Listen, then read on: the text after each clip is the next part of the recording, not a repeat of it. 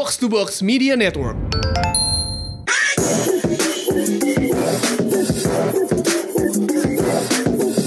Selamat Hari Buruh yang tertunda dari buruh-buruh perpodcastan basket tanah air. This is Box Out Indonesia seperti biasa dipandu gua Rana Ditya Alif. Ada the Lord of Hot Takes Kemal Palevi. Siap, itu dia. Nah ini eh, sebelum gue memperkenalkan tamu berikutnya, lu belakangan ini ya ada duet sama Ahmad Albar. Iya. Remake lagu Zakia. Oh gitu, Gue oke. diajak aja. Terus diajak. lu ngisi bagian apa? Lu nyanyi apa lu main apa? Enggak, ceritanya gue disuruh nge-rap malah. Lu nge-rap? Itu dia makanya gue gua tiba-tiba dipanggil sama Aquarius eh, God bless mau remake Zakia eh, cari rapper entah kenapa rapper yang milenial kepilih gue itu cukup cukup aneh sih Oke. cukup aneh No offense, gue baru lihat postingan lo, gue belum denger. Abis lo ngomong kayak gini, 120% gue bakal denger nanti. Anyway, selain Kemal ada G-Spot, Gemal Sidarta, up, what's what up? Yang kemarin di hari ketiga Endgame keluar, Iya. Dame Lillard melakukan tembakan paling hebat dalam sejarah NBA at least yang pernah gue lihat langsung. So, itu kata lo lebih hebat daripada ulang tahun lo sendiri ya perasaan Nah, lo itu ya? kalau gue punya anak gue kasih nama Damien. Orang gue tweet anaknya cewek juga gue kasih nama Damien. Damien unisex sih namanya ya. Oke, uh, let's talk about the uh, apa NBA Conference Semifinals ya. Ini Ya. boleh dibilang kelas berat playoff akhirnya sudah mulai. Uh, sebelum kita masuk ke dalam pokok pembahasan, gue mau coba nge-outline skornya sementara saat podcast ini diambil beberapa. Uh, sementara juara bertahan Warriors unggul 2-0 lawan Houston Rockets. Uh, kemudian uh, Nuggets 1-1 dengan timnya Gamal Blazers. Uh, kemudian di wilayah uh, timur Raptors dan 76ers juga satu sama dan Celtics melawan Bucks satu sama. Ini enaknya kayaknya kita mulai dari ngomongin tim juara bertahan dulu kali ya. Golden State ya Golden State Warriors Rockets ini banyak yang bilang apakah ini sebuah final yang prematur mengingat betapa ketatnya uh, Eastern Conference Finals tahun lalu. Um, tapi sementara Warriors commanding lead 2-0 uh, gimana nih Kemal penampilan Chris Paul sejauh ini? Oh siap ini dia. Ini, ini bidang saya nih. Wah, Iya. Chris Paul. Gue ngerasa apa ya? em, gini, soalnya tuh misalkan kita, kita- mereka mereka tuh sempat diinterview si eh, Mike D'Antoni pernah bilang bahwa mereka itu udah siap 100% untuk eh, mengalahkan Golden State Warriors di kalau mereka bertemu lagi di playoff tahun ini. Tapi entah kenapa kan gue sel- gue selalu bilang ke fansnya Houston Rockets siapa pun itu gue selalu bilang kalau Houston Rockets udah tahu cara mengalahkan Golden State Warriors kalau mereka bertemu lagi dengan formasi yang sama Golden State Warriors jauh mungkin lebih tahu lagi untuk bisa menghadapi eh, Houston Rockets kayak walaupun mereka udah sepede itu gue gimana ya gue tuh ngerasa bahwa se sekuat apa pun tim NBA selama di tim basket itu ada seorang Kevin Durant anjing ini nggak akan ada yang bisa ngalahin nggak ada nggak akan ada yang bisa ngalahin Golden State Warriors siapa pun itu Ya ini sebenarnya lu bisa lihat dari series yang kemarin ya ada Iya. interview yang sempat viral yang kita bahas tadi sebelum Iya. mulai rekaman uh, setelah ronde yang sebelumnya kan di mana Patrick Beverly ditanya kan Iya. soal apakah lo bisa menjaga is was there anything you could do against uh, KD you, you could do more gitu Iya. terus malah ditanya balik ya lu kan tahu basket gitu kan. Menurut lo gimana? Dan Lou Williams juga bantu ngejelasin kan ya sebenarnya kita udah mencoba dua apa tiga atau berbagai macam coverage tapi jawabannya sama dengan apa yang dibilang sama Kevin Durant sendiri di dalam wawancaranya. Di mana dia bilang seperti Iya. Tony Stark yang bilang I am Iron Man Kevin Durant bilang I am Itu Kevin spoiler, Durant spoiler gak tuh Uh, ng- mm, tidak ada konteks di sana. Oh, tidak ada konteks itu di sana. itu adalah ending dari film Iron Man 10 tahun yang lalu Oh, itu gitu. Di dia. press conference sama kan kayak Kevin Benar, Durant iya. gitu. Jadi memang menurut gua bahkan di game 1 game 2 pun sebenarnya yang paling paling bersinar kan Kevin Durant. Siapa pun yang jaga dia, siapa pun yang jaga dia. Menurut gua gini sih, uh, Scottie Pippen juga nimpalin kan kemarin dia bilang, uh, wah ini gue ngeliat uh, Kevin Durant tuh sensasi udah kayak Jordan ya dalam arti ini kayaknya lawannya tuh is at their mercy gitu Iya. loh. Uh, basically kalau em ya kita udah cukup banyak ngomong di podcast ini tentang betapa hebatnya Durant ya malah ya. maksudnya come on lah he's seven feet he can shoot he can do anything kalau Iya. kata Stephen Kerr what makes him great adalah he can get any shot he wants Iya. dalam posisi apa pun. Tapi gue mau kembaliin juga ke topik uh, duel ini ya Warriors Rockets. Kalau buat lo apa yang paling menonjol sejauh ini dari permainan Warriors? Mencolok mata James Harden. oh, punchline-nya mulai nih. Ini typical Warriors aja sih. Ya. Apa namanya? eh playoff mode udah nyala lah. Hmm. Iya.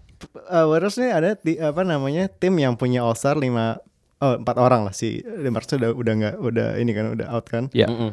Eh, ini tuh tim yang bener-bener semuanya tuh bisa bisa apa ya bisa carry the team kalau misalnya ada satu yang lagi nggak on atau ada satu yang lagi full trouble pasti bisa bak- bisa bangkit gitu kayak kemarin di game kedua si Steph Curry kan main full trouble kan Ya. Satu dua, satu dua, satu dua kan dua. yang Ah. satu juga ya tahu-tahu si Clay Thompson ada stretch di mana dia bikin run terus tahu-tahu di mana si bahkan si siapa namanya Andre Godala yang di udah dua musim ini ketika regular season kita lihat dia udah ah, ada tua nih udah wash out nih udah mau habis tiba-tiba di game 2 kemarin nyala 16 poin 14 poin gue lupa tiga Yeah. kali 3 poin semuanya big shot di mana si Houston sudah udah siap-siap mau bikin run muncul big shot dari si Andre Godala yang ngancurin momentum media. Ini Ya. tuh itu emang emang emang emang kayak gitu mereka gitu apa kalau di playoff tuh ya susah gitu kita ngelihat mereka bakal bakal bakal collapse. off gitu bakal off nggak Iya. nggak ada yang bisa carry the team ada di plus ada KD juga yang ya kayak Game- gitu Game He's 2 Kevin tuh Durant, man. Draymond, Kevin Durant. Draymond Green itu full trouble juga loh. Jadi di waktu game 2 itu Draymond Green, Steph Curry itu sama-sama full trouble tapi mereka masih bisa menang.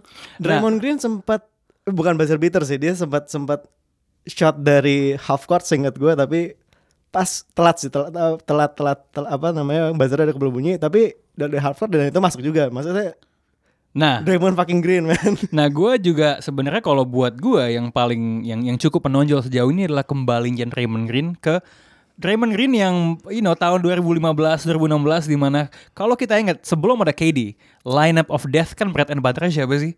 Ya. Stephen Curry, Splash Brothers obviously sama Draymond Green karena Draymond Green sangat serba bisa bisa melakukan hampir apa saja di lapangan. Kalau kita lihat he is contributing in every way.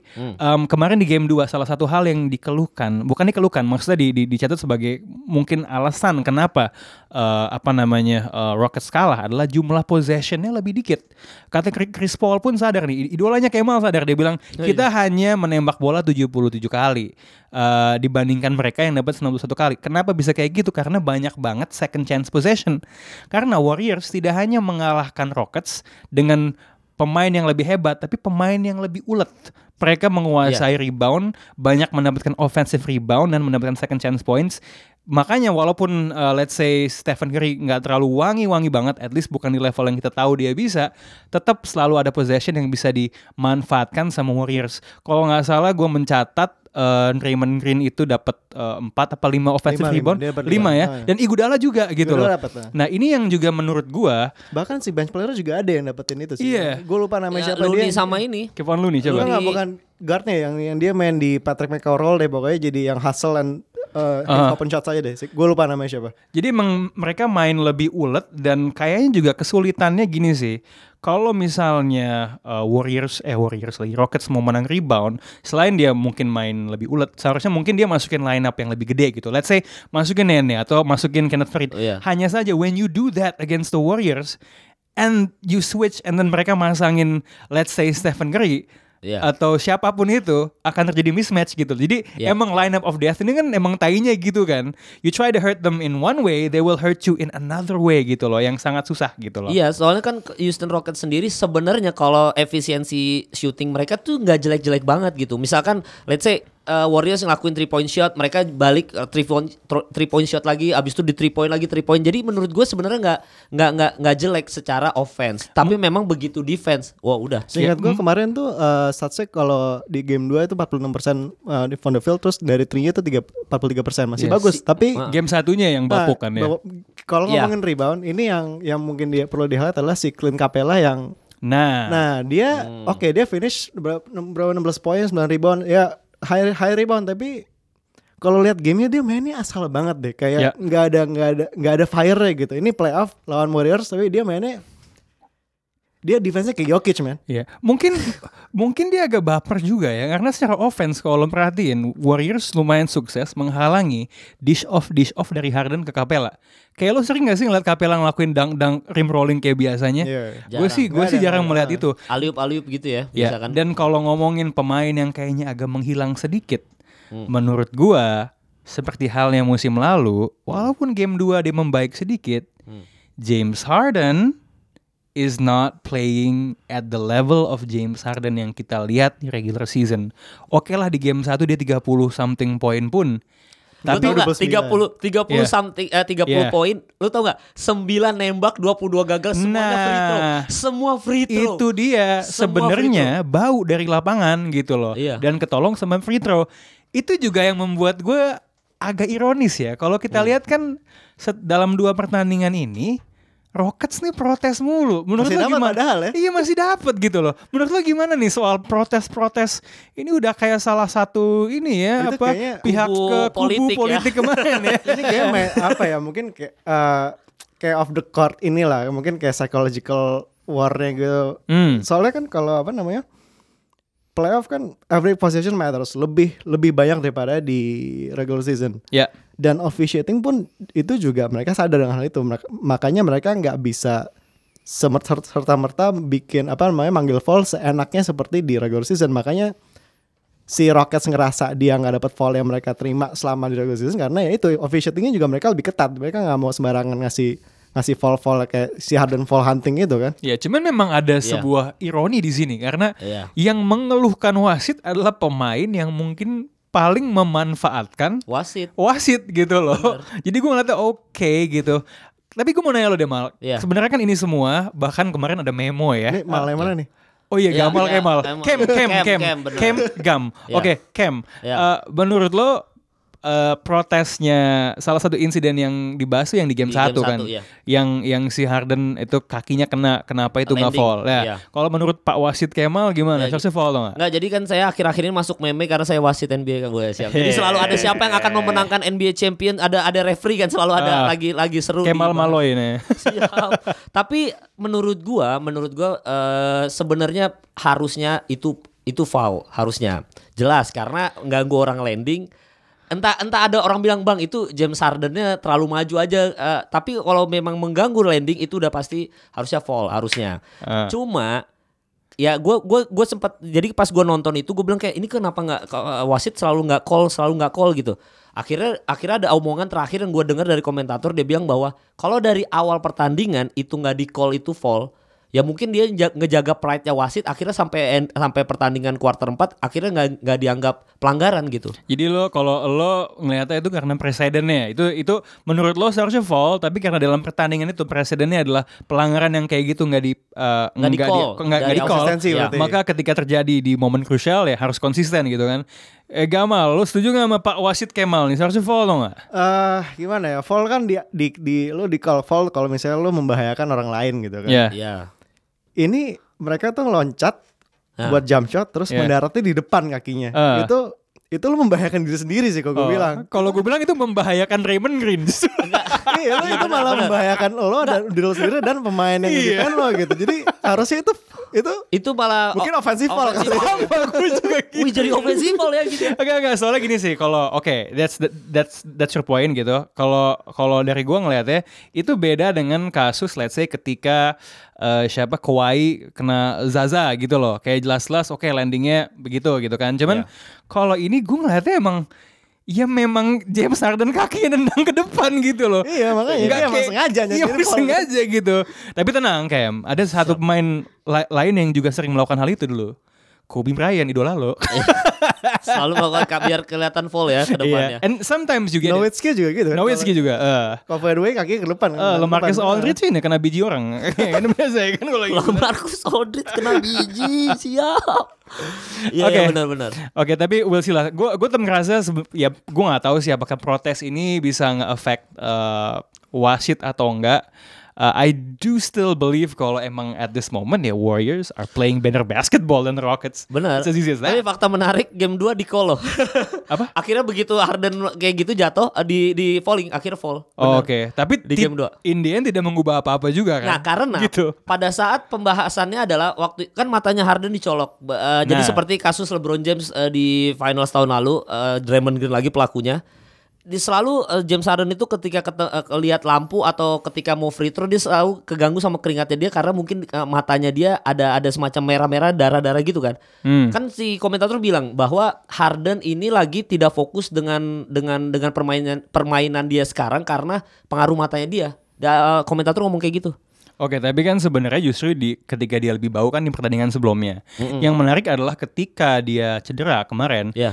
Setelah dia cedera, tiga tembakannya nggak masuk, tapi setelah itu sebenarnya justru dia bermain lebih efisien. Lebih efisien. Jadi ya kalaupun dia ngerasa itu nge-affect dia, pada Iya. kenyataannya sih secara output setelah itu nggak terlalu. Dan uh, Iya. tadi itu sebenarnya dia ada ada berita dia sempat ngecek korneanya. Itu hal pertama yang dia lakukan setelah turun dari pesawat di Houston. Ya. Uh, untungnya tidak ada cedera apa-apa, so semoga cepat sembuh dan tentunya walaupun tidak banyak yang mencintai gaya main Harden yang ibaratnya semua ilmu Moribo lo kumpulin dalam dalam wujud manusia gitu, um, mudah-mudahan sih cepat sembuh demi uh, apa namanya Keseruan. Ya. keseruan yang lebih Playoff. kompetitif dan juga buat Harden sendiri sih gue ngerasa tetap ada this idea kalau ya dia mau sedahsyat dahsyat apa pun di regular season maksud gue belum ada momen dia kayak jagoannya Gamal nih Dame Lillard dan itu jadi transisi gue buat ngomongin soal Nuggets sama Blazers. ini Yes, yes.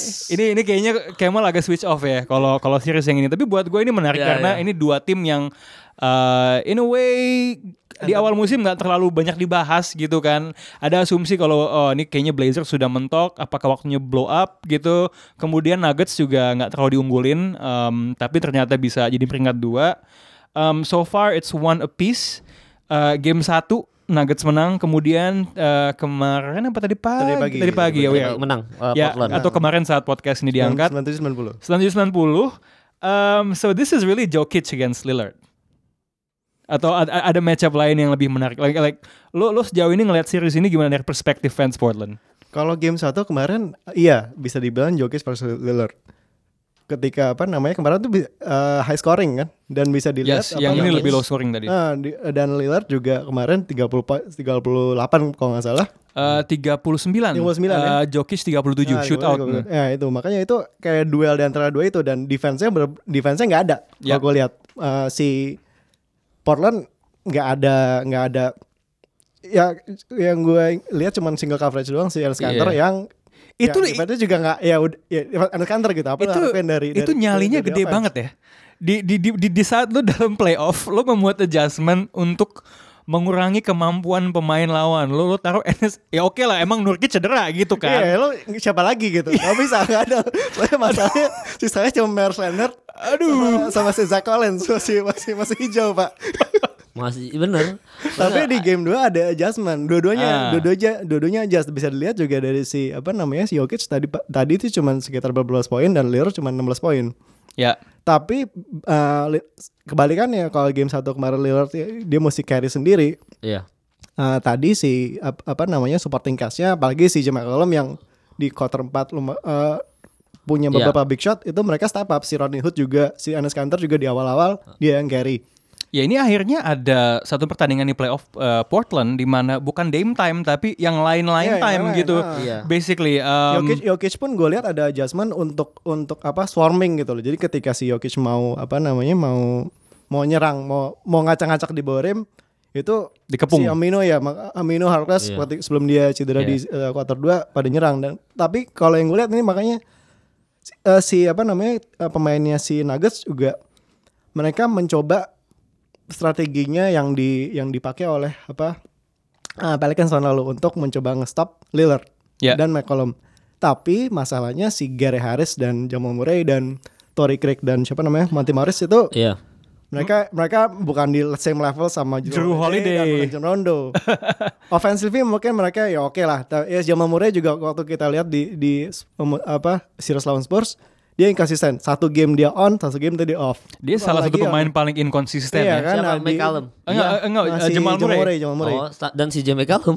Ya, makanya Tidak iya, konsisten. iya juga sih. Nah, Iya. tapi gue lihat ini kayaknya strateginya apa ya?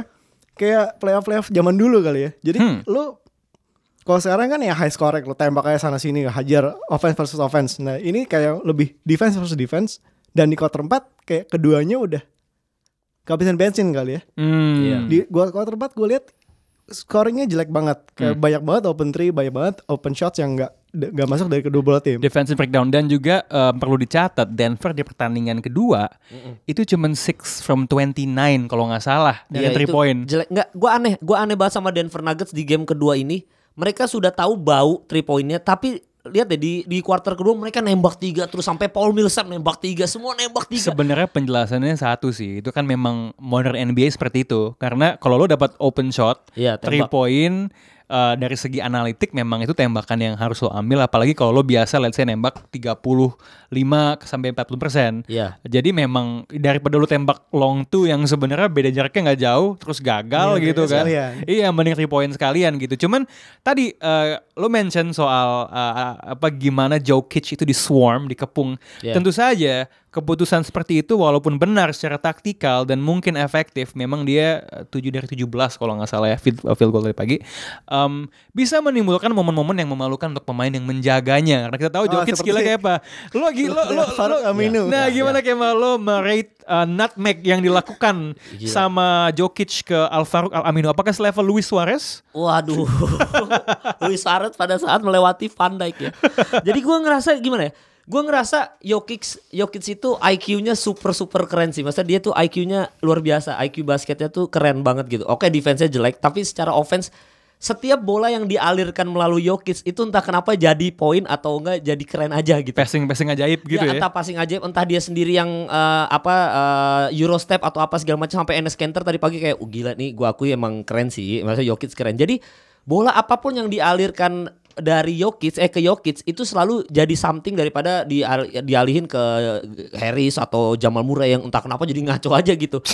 Tapi begitu mereka tadi ngepung Jokic memang akhirnya si- sialnya adalah Jamal Murray-nya juga lagi bau, terus eh, Harris-nya dan Malik Be- Beasley-nya walaupun tadinya sempat sempat on fire di babak eh, di kuarter pertama tapi habis itu mereka jelek jelek jelek jelek akhirnya ngaruh di situ. Ya. Sementara Portland sebenarnya Portland juga tidak bagus-bagus banget di pertandingan di tadi di, perni- di game kedua itu cuma ya ini masalah tentang ya udah karena karena yang mereka dari Denver Nuggets lebih ngotot untuk terus nembak tiga padahal si komentator bilang kenapa lu nggak masuk nyari foul aja gitu ini itu mereka tuh minim center gitu. Maksudnya Portland tuh minim center. Lu masuk terus masuk terus masuk terus foul gitu. Nah, to that point, menurut gua em, mungkin sebenarnya Jokic ini kan hebatnya dia adalah dia bisa assist, bisa play, bisa playmaking gitu ya. Iya. Cuman di sisi lain dia pemain yang sangat unselfish. Nah, berhubung dia juga biasa main di dalam, mungkin sebenarnya I wouldn't be surprised kalau di game 3 Jokic sedikit lebih agresif, sedikit lebih selfish karena menurut gua pemain dengan level seperti dia dan kemampuannya seharusnya tidak hanya mengambil 17 field goal in a Iya. game. It should be a little bit more apalagi melawan tim Portland yang agak deficient. I mean come on man, lo di- dijaga sama siapa namanya? Enes Kanter tadi kan. So that's that's the way I see it. Ha- having said that, ini yang menarik ini dua tim yang biasa lumayan high scoring dan biasa jago di kandang. Iya. Jadi sebenarnya bisa dapat satu game split di sini adalah modal yang Itu cukup berharga. untuk Portland Eh. masuk Western Conference Final yang Untuk kemudian di-sweep. di sweep sama Golden State Warriors udah udah nggak akan seru juga nggak akan Oke. seru juga Iya, pasti gue gue lebih suka oddsnya kalau misalnya Rockets yang lolos terus ketemu Blazers kalau misalnya Blazers lolos ya. Ya, Gua lebih lebih party. walaupun walaupun kalau dilihat eh, season splitnya season- di regular season eh, Rockets menang kalau nggak salah. lawan Lawan, uh, 3-1 apa? Dua satu dua satu. Oh, oh, oh, oh, cuma tiga kali ketemu ya? Ketemu. Kalau misalnya lawan Golden State eh, dua sama. Aids, aids, Ya, aids. Tapi by the way ya ngomongin tentang field goalnya Jokic yang jelek banget. Padahal sebenarnya Jokic itu pemecah kebuntuannya Denver Nuggets ya. Ada satu pemain lagi yang sebenarnya secara se- di regular season field goalnya sangat baik, tapi begitu di semifinals ini jelek banget. Yanis Antetokounmpo.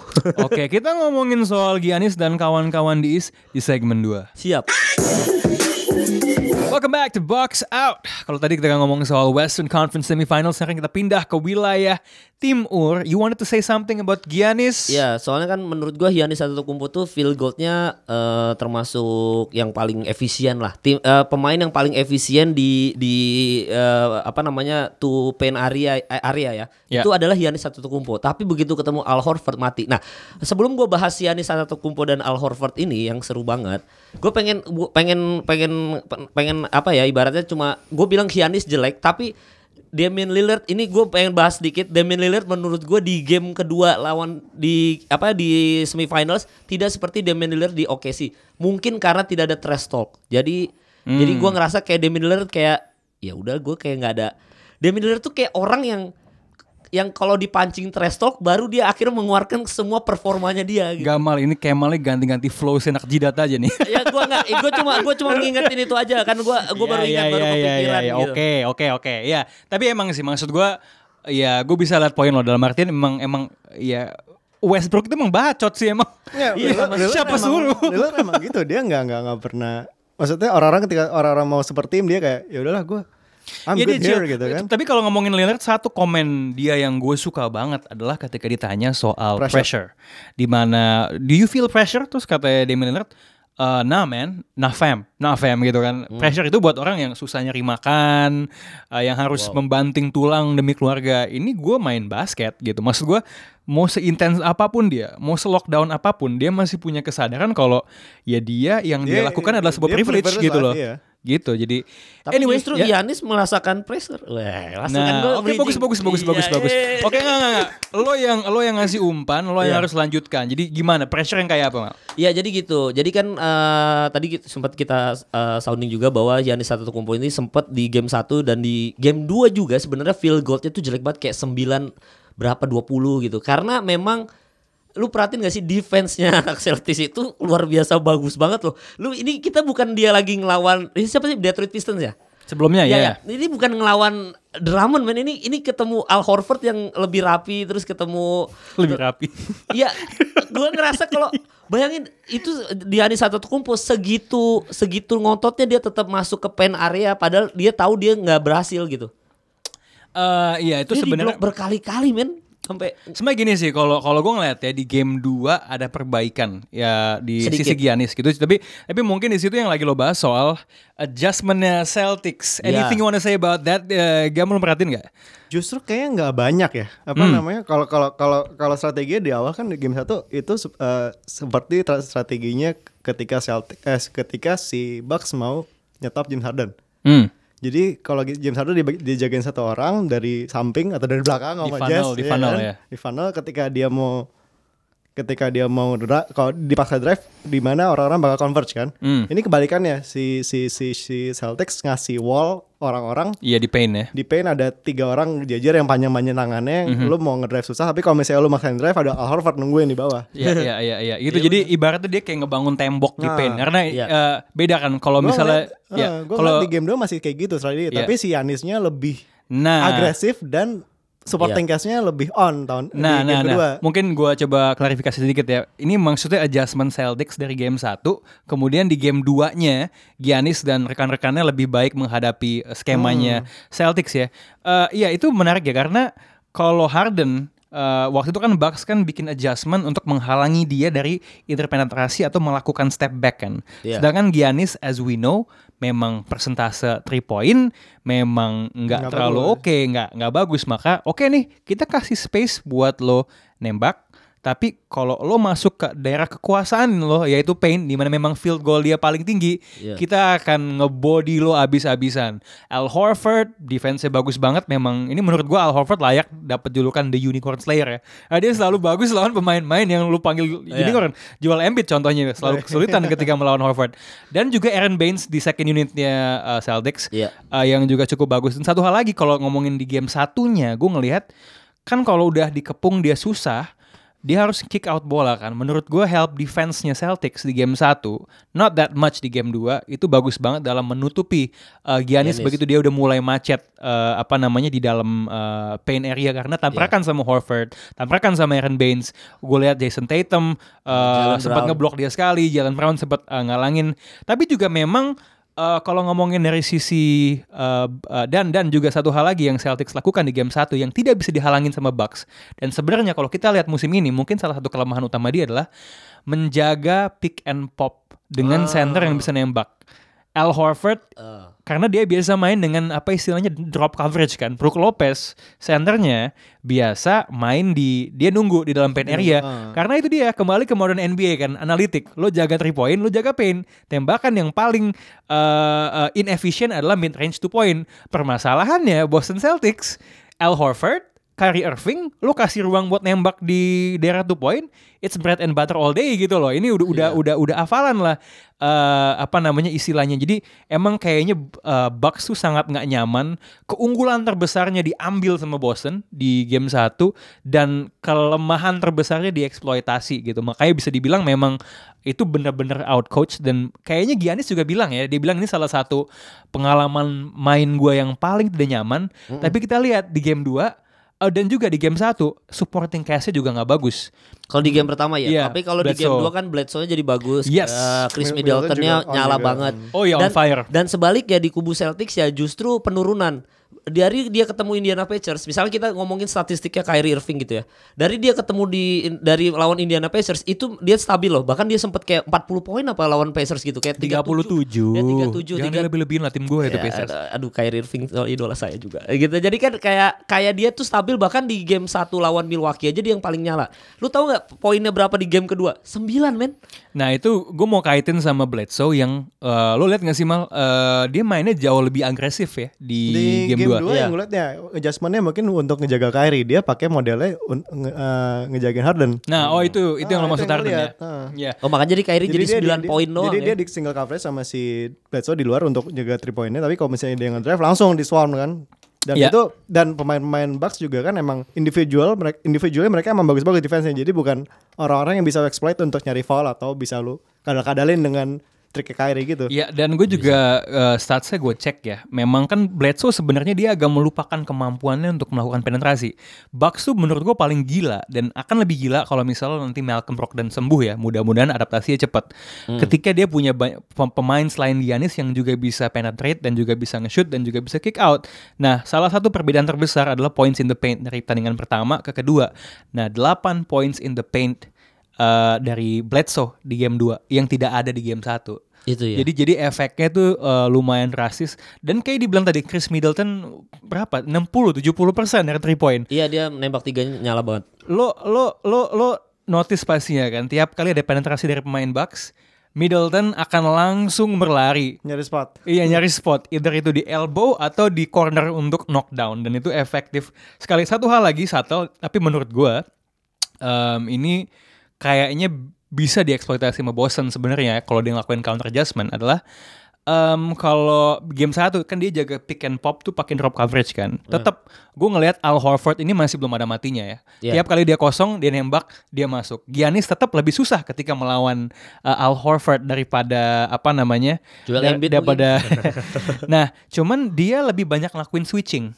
hmm. Jadi lebih banyak tembakan setelah uh, pick and roll yang di Em, cuman menurut gua bahkan sering nembak tiga loh dia berapa Iya. kali usaha nembak tiga terus ketika ketika lo switching dan let's say misalnya Jason Tatum dijaga sama pemain yang lebih pendek atau ada mismatch yang kayak gitu itu sebenarnya bisa sebaliknya dieksploitasi dengan lebih lanjut sama apa Milwaukee namanya Bucks. sama enggak sama sama Boston Celtics. Celtics. justru dan sebenarnya Kyrie yang tadi ini kembali ke poin lo nih eh, dia tidak dibiarkan em, menembak tuh poin sebebas di game satu cuman tetap aja these are some matchups yang berpotensi untuk uh, bisa dieksploitasi sama Boston sebenarnya apalagi Kyrie with his one on one ability his closing ability uh, cukup cukup jago in that uh, situation so menurut gua this is still going to be an interesting Iya. series going forward anything yang belum dibahas soal Boston Raptors sama Six oh, Ini enggak, oh, oh, Battle of ya. the Coach sih ini. apa Battle of the Coach sih. Iya, Si iya.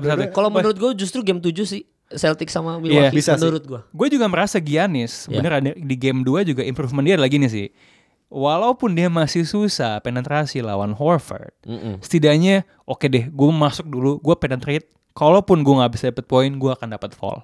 Dan kemampuan dia untuk passing out and dishing out juga lebih bagus. Dan dia di awal game langsung 3 point kan dia bikin statement Nah. kalau lo jangan ja- jangan ngasih gue open, gue juga bisa nih kayak gini. Dan memang statistik jelek sih. Iya, tapi uh, funny enough I think di game 1 ketika dia bow, he was 3 from 5 from 3 point range. Dan di game 2 satu dari 3. Tapi maksudnya masih work in progress. Iya. Um, gue gak akan kaget apa pun perkembangan dari Milwaukee di playoff ini. Mau dia kalah uh, 4 game, uh, 3 game berikutnya dari Boston, mau dia masuk final, mau dia juara. I this off season ini Giannis pasti cuma satu PR-nya. Only one thing. Latihan shoot 500 kali setiap hari Sama Ben. Simmons gak? Ben Simmons gak diajak. Ben Simmons. Oke, Ben Simmons, Philadelphia lawan uh, Toronto uh, Raptors. Raptors. Uh, so far satu sama. Uh, game satu uh, Philadelphia di ditai-taiin ya sama Kawhi Leonard. sama Kawhi Leonard dan uh, Toronto. Tapi they came back ya, uh, Gam di uh, game 2. How do you see this one panning out? Ah, ini juga sama eh, banyak adjustment yang kelihatan kalau kalau di game satu eh, apa namanya di game 2 kelihatan kalau si tahu apa namanya coveragenya di- diganti Ben Simmons jagain si Kawhi terus Mhm. si siapa namanya Embiid dijagain sama Kok Embiid ngejagain? ngejaga iya Ya. ngejaga Siakam Wih, pemain Terus sama- idola gua tuh, Siakam. sama Idola Gasol tuh jaga siapa sih kemarin duh Tobias Harris. Tobias Harris Tobias. Iya. makanya karena karena si Gasol offense-nya dia lebih ini kan dia udah nggak main dalam lagi kan Iya, Lebih- luar dia. ah, di luar jadi Tobias Harris juga lebih pa- lebih pas di situ Hmm. dan berbuah hasil menang. Tapi apa ya ini kan dua-duanya coach yang levelnya di bawah inilah di bawah Dua yang lain. di, di, dua yang lain kan. Pasti Iya, iya. pasti pasti game 3 Nick gue bakal sama Nick Nurse itu. bakal bakal bikin bakal bikin adjustment lagi gimana caranya buat apa ya? Gue tuh ngeliat Sixers tuh ada tim yang yang not good bukan not good enough eh, kurang gitu Hmm. mereka talentnya talentnya Starting five-nya gila gitu eh, kan. tapi kayak kurang klik aja untuk untuk mereka bisa go all the way Satu hal sih memang ya, adjustment itu bisa dibilang uh, relatif berhasil karena oke, Kawhi emang, emang gila sih. Maksudnya di- dijaga kayak gitu tetap, Tetap aja, aja. 35 poin walaupun mungkin lebih repot proses mendapatkan 35 poin itu ya. Cuman kalau dilihat ini juga menuntut uh, pertandingan yang uh, cukup clutch dari uh, Jimmy Butler dan oke Embiid mainnya agak bau kan katanya dia di dapat suntikan Si agak Ivy. sakit Si gitu. Lowry juga walaupun Iya. ada 20 poin juga dia juga susah payah kan itu Iya dapetinnya. susah payah gitu kan. Dapat suntikan. Eh, dia lagi sakit kok apa eh, flu shot atau apa gitu gue Ya, lupa pakai pakai infus lah Oh. Boy. Ya infus oke, gitu oke. tapi kan he still came up big uh, at the end dan memang sebenarnya adjustment itu cukup berhasil dalam artian Siakam itu field goalnya 62% kayak di game 1 di game 2 langsung turun jadi 220 apa Ya, 30 K- Kawhi Leonard juga turun kan di situ. ya tapi tetap maksudnya I Jadi mean, seorang Kawhi, Kawhi gitu. it's uh, it's it's it's it's Soalnya si. Celtics eh Celtics sorry. Eh, Raptors sama Sixers itu cuma perkara ini tim mana yang lagi bau terus lagi wangi itu doang sih. Kalau misalkan mereka itu sebenarnya kalau misalkan hari ini hari game selanjutnya adalah uh, Kawhi Leonard jauh lebih wangi daripada tim lain pasti yang menang Raptors gitu. Jadi men- kayak misalnya kita lihat game 2 sebenarnya kan dari kuartal 1 sampai kuartal 4 kan nggak nggak jauh-jauh leading kayak tadi Denver Nuggets sama Portland yang jauh gitu. Ketinggalan 10 se- apa 10 bola, 11 bola gitu. Kalau si Sixers sama Raptors justru lebih mepet-mepet sampai kuartal 4.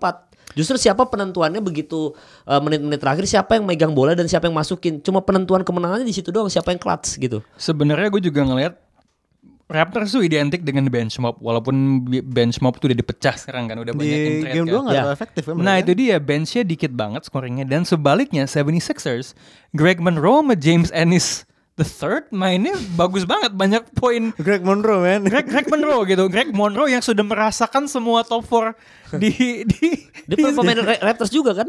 Iya, lalu dia Raptors. pernah jadi pemain Raptors, pernah jadi pemain Celtics, pernah jadi pemain Bucks juga gitu loh. Jadi dia sudah mencicipi rasanya uh, di semua tim uh, top 4. Iya. Tapi gitu sih maksudnya I cannot get sama sama lo sih Gam. Gue gua I'm I'm under the impression tuh kalau iya nih kayaknya Sixers tuh rostersnya top 5-nya oke tapi you feel like they're not playing to their mereka full. nggak nggak gelling Iya, gitu kayak, loh. nggak kayak Warriors gitu atau kayak Bucks deh yang emang ada sistemnya ada gitu kan. sistemnya. lo lo lo, ngerasa semuanya uh, coalesce gitu. Um, dan gue nggak tahu sih going forward gue tetap nger- I would bet my money more on benchnya Raptors lebih perform daripada seorang Greg Monroe tuh akan apa namanya uh, Bakalan main kayak kemarin lagi gitu loh. Jadi gue nggak tahu. But it's still interesting. Gue sih berharap juga ini menjadi menjadi series yang panjang walaupun uh, kayaknya Celtics sama Bucks tapi justru sebenarnya Celtics sama Bucks yang justru selisihnya lebih jauh Iya. ketika ketika kalah menang ya Ya eh, game 1 kan jauh Celtic jauh, Iya. game kedua jauh Bucks Satu- jauh satu- gitu. satu- beberapa Ah, gitu kan. Yes, pertanyaannya apakah dengan semua adjustment ini akan menjadi semakin ketat atau tidak? Oke. That's all about uh, everything we've uh, Iya. we've we've crossed out the four matches gitu.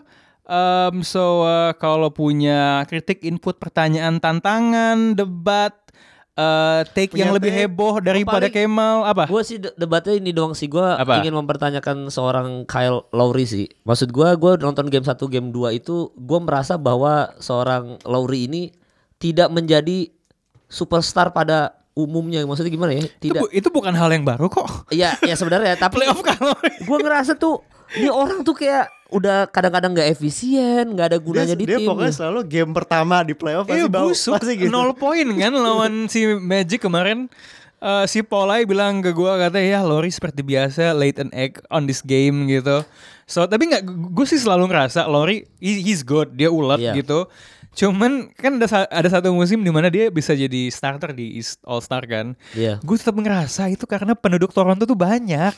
Toronto itu big market Kota paling gede di Kanada gitu. Yang vote online tuh banyak. Netizennya pasti militan Kalau gitu di loh. Game of Thrones dia Winterfell kan. Remember the North. Jadi kan Yeah. udah udah the North tuh kayaknya solid.